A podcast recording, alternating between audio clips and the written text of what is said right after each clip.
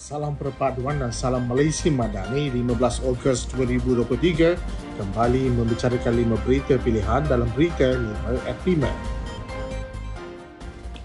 Wanita Barisan Nasional menzahirkan penghormatan atas mandat yang diberikan oleh rakyat kepada Barisan Nasional bersama dengan rakan-rakan gabungan kerajaan perpaduan dalam pilihan negeri kali ini. Pengurusinya Datuk Seri Dr. Noraini Ahmad berkata, mandat tersebut telah diterjemahkan dengan status quo yang sama di mana 3 negeri masih ditadbir oleh Perikatan Nasional, manakala 3 negeri lagi ditadbir oleh Kerajaan Perpaduan.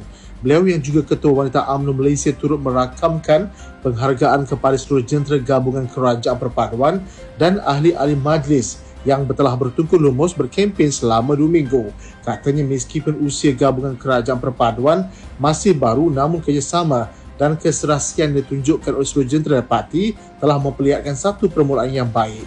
Beliau pada masa yang sama turut merakamkan penghargaan kepada kepimpinan parti yang telah memberikan kepercayaan kepada calon-calon wanita untuk berjuang di dalam 6 negeri PRN ini.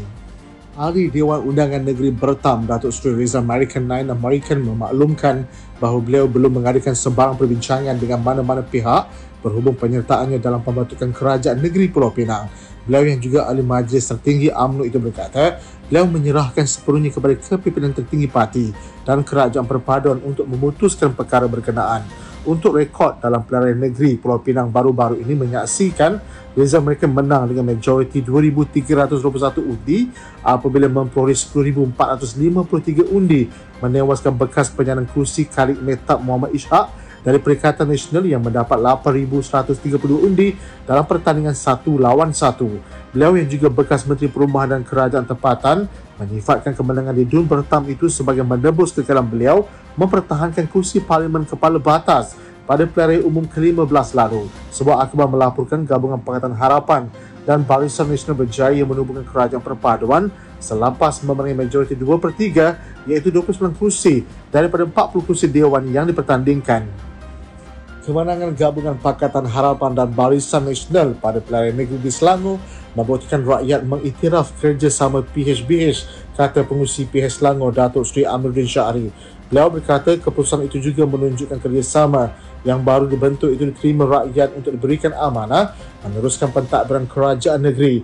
Beliau sempat mengucapkan juta terima kasih kepada pengundi dan jentera yang telah bertungku lumus memastikan pasukan perpaduan yang baru dibentuk ini menenggelamkan gelombang hijau. Keputusan PRN Selangor menyaksikan gabungan PH-BN memperoleh 34 kerusi, manakala Perikatan Nasional 22 kerusi di mana gabungan PH-BN bersedia untuk membentuk Kerajaan Perpaduan Negeri Selangor bagi melaksanakan semua tawaran dalam manifesto yang diumumkan baru-baru ini.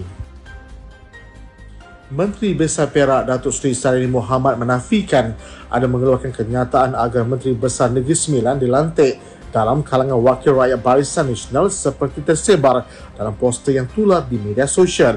Beliau berkata perbuatan tersebut tidak membawa sebarang manfaat kepada negara serta menasihati pihak terbabit agar menghentikan konflik berterusan fitnah serta mengadu domba.